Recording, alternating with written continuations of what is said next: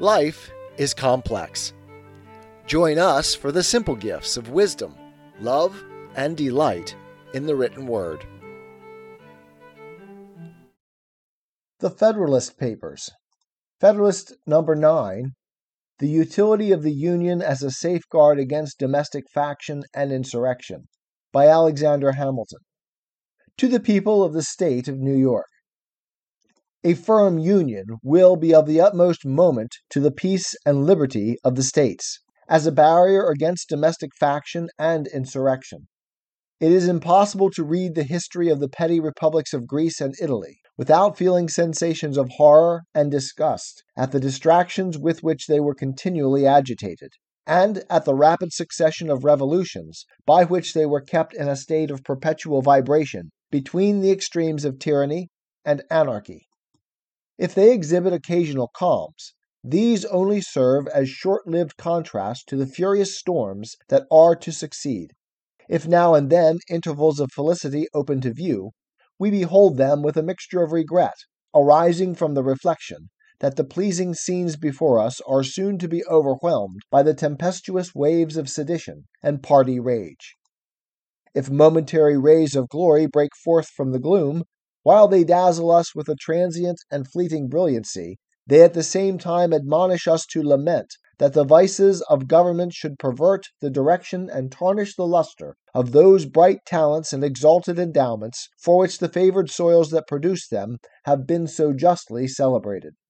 From the disorders that disfigure the annals of those republics, the advocates of despotism have drawn arguments, not only against the forms of republican government, but against the very principles of civil liberty. They have decried all free government as inconsistent with the order of society, and have indulged themselves in malicious exultation over its friends and partisans. Happily for mankind, stupendous fabrics reared on the basis of liberty, which have flourished for ages, have, in a few glorious instances, refuted their gloomy sophisms. And, I trust, America will be the broad and solid foundation of other edifices, not less magnificent, which will be equally permanent monuments of their errors. But it is not to be denied that the portraits they have sketched of republican government were too just copies of the originals from which they were taken. If it had been found impracticable to have devised models of a more perfect structure, the enlightened friends to liberty would have been obliged to abandon the cause of that species of government as indefensible. The science of politics, however, like most other sciences, has received great improvement. The efficacy of various principles is now well understood, which were either not known at all or imperfectly known to the ancients.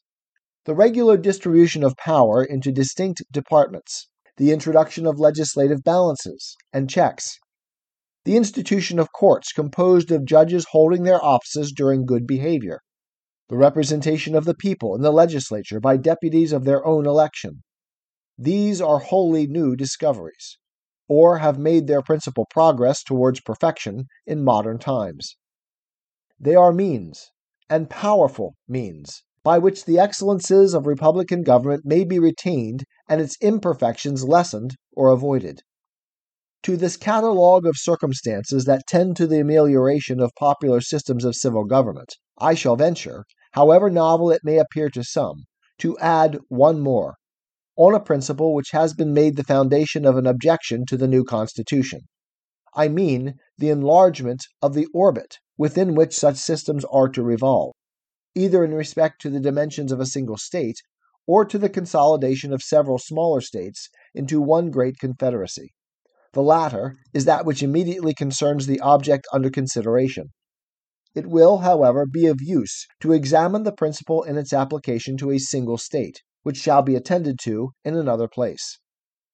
The utility of a confederacy, as well to suppress faction and to guard the internal tranquillity of states, as to increase their external force and security, is in reality not a new idea.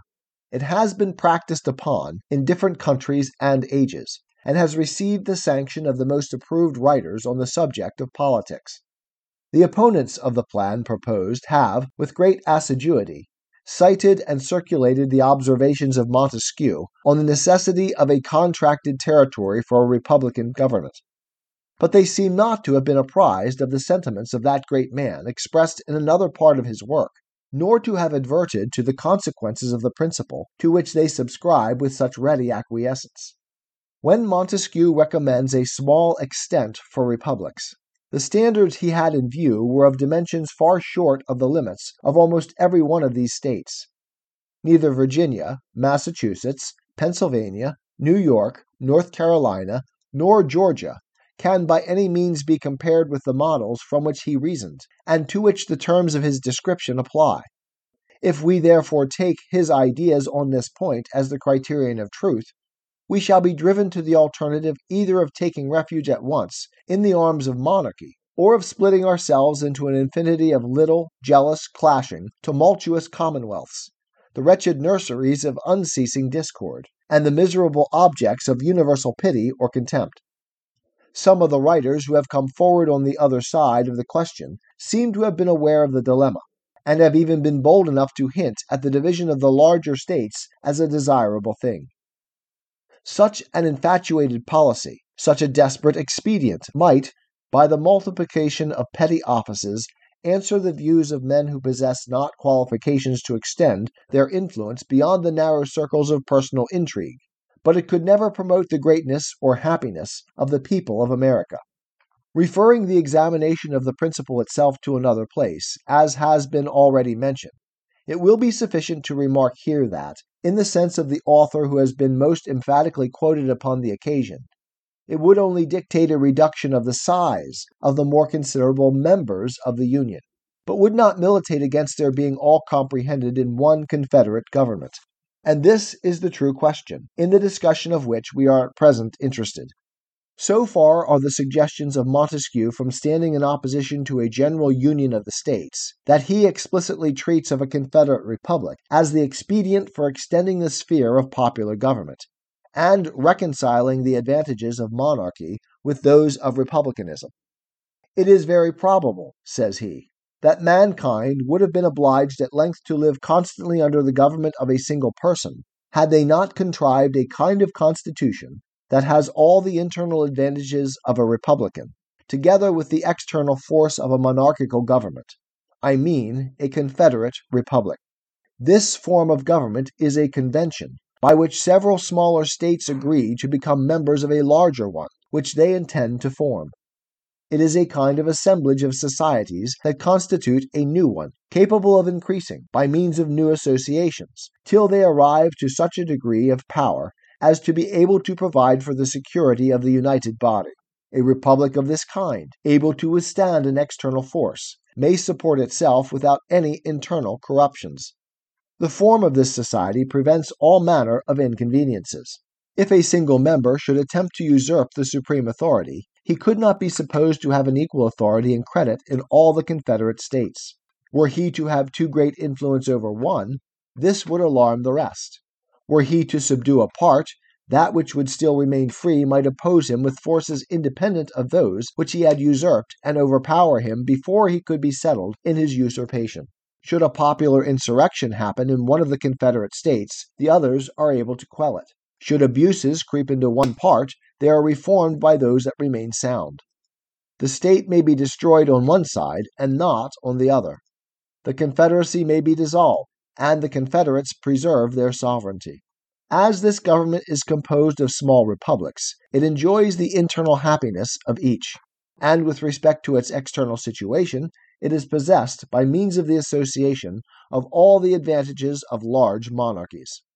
I have thought it proper to quote at length these interesting passages, because they contain a luminous abridgment of the principal arguments in favor of the Union, and must effectually remove the false impressions which a misapplication of other parts of the work was calculated to make. They have, at the same time, an intimate connection with the more immediate design of this paper, which is to illustrate the tendency of the Union to repress domestic faction and insurrection. A distinction, more subtle than accurate, has been raised between a confederacy and a consolidation of the states. The essential characteristic of the first is said to be the restriction of its authority to the members in their collective capacities without reaching to the individuals of whom they are composed. it is contended that the National Council ought to have no concern with any object of internal administration. An exact equality of suffrage between the members has also been insisted upon as a leading feature of a Confederate government. These positions are, in the main, arbitrary. They are supported neither by principle nor precedent. It has indeed happened that governments of this kind have generally operated in the manner which the distinction taken notice of supposes to be inherent in their nature. But there have been in most of them extensive exceptions to the practice, which serve to prove, as far as examples will go, that there is no absolute rule on the subject.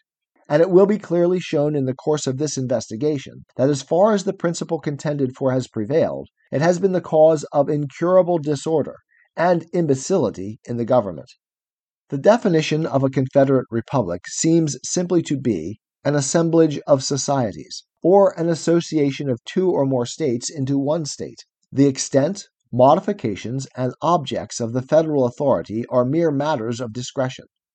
So long as the separate organization of the members be not abolished, so long as it exists by a constitutional necessity for local purposes, though it should be in perfect subordination to the general authority of the Union, it would still be, in fact and in theory, an association of states, or a confederacy.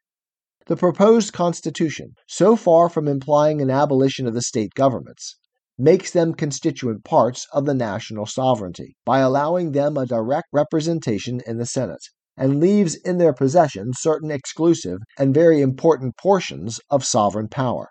This fully corresponds, in every rational import of the terms, with the idea of a federal government. In the Lycian Confederacy, which consisted of 23 cities or republics, the largest were entitled to three votes in the Common Council, those of the middle class to two, and the smallest to one. The Common Council had the apportionment of all the judges and magistrates of the respective cities. This was certainly the most delicate species of interference in their internal administration, for if there be anything that seems exclusively appropriated to the local jurisdictions, it is the appointment of their own officers. Yet Montesquieu, speaking of this association, says, Were I to give a model of an excellent Confederate republic, it would be that of Lycia. Thus we perceive that the distinctions insisted upon were not within the contemplation of this enlightened civilian, and we shall be led to conclude that they are the novel refinements of an erroneous theory. Publius. Tis the gift to be simple, tis the gift to be free Tis the gift to come down where we ought to be. And when we find ourselves in the place just right, twill be in the valley of love and delight. When true simplicity is gained, to bow and to bend, we will not be ashamed. To turn, turn will be our delight, till by turning, turning, we come round right.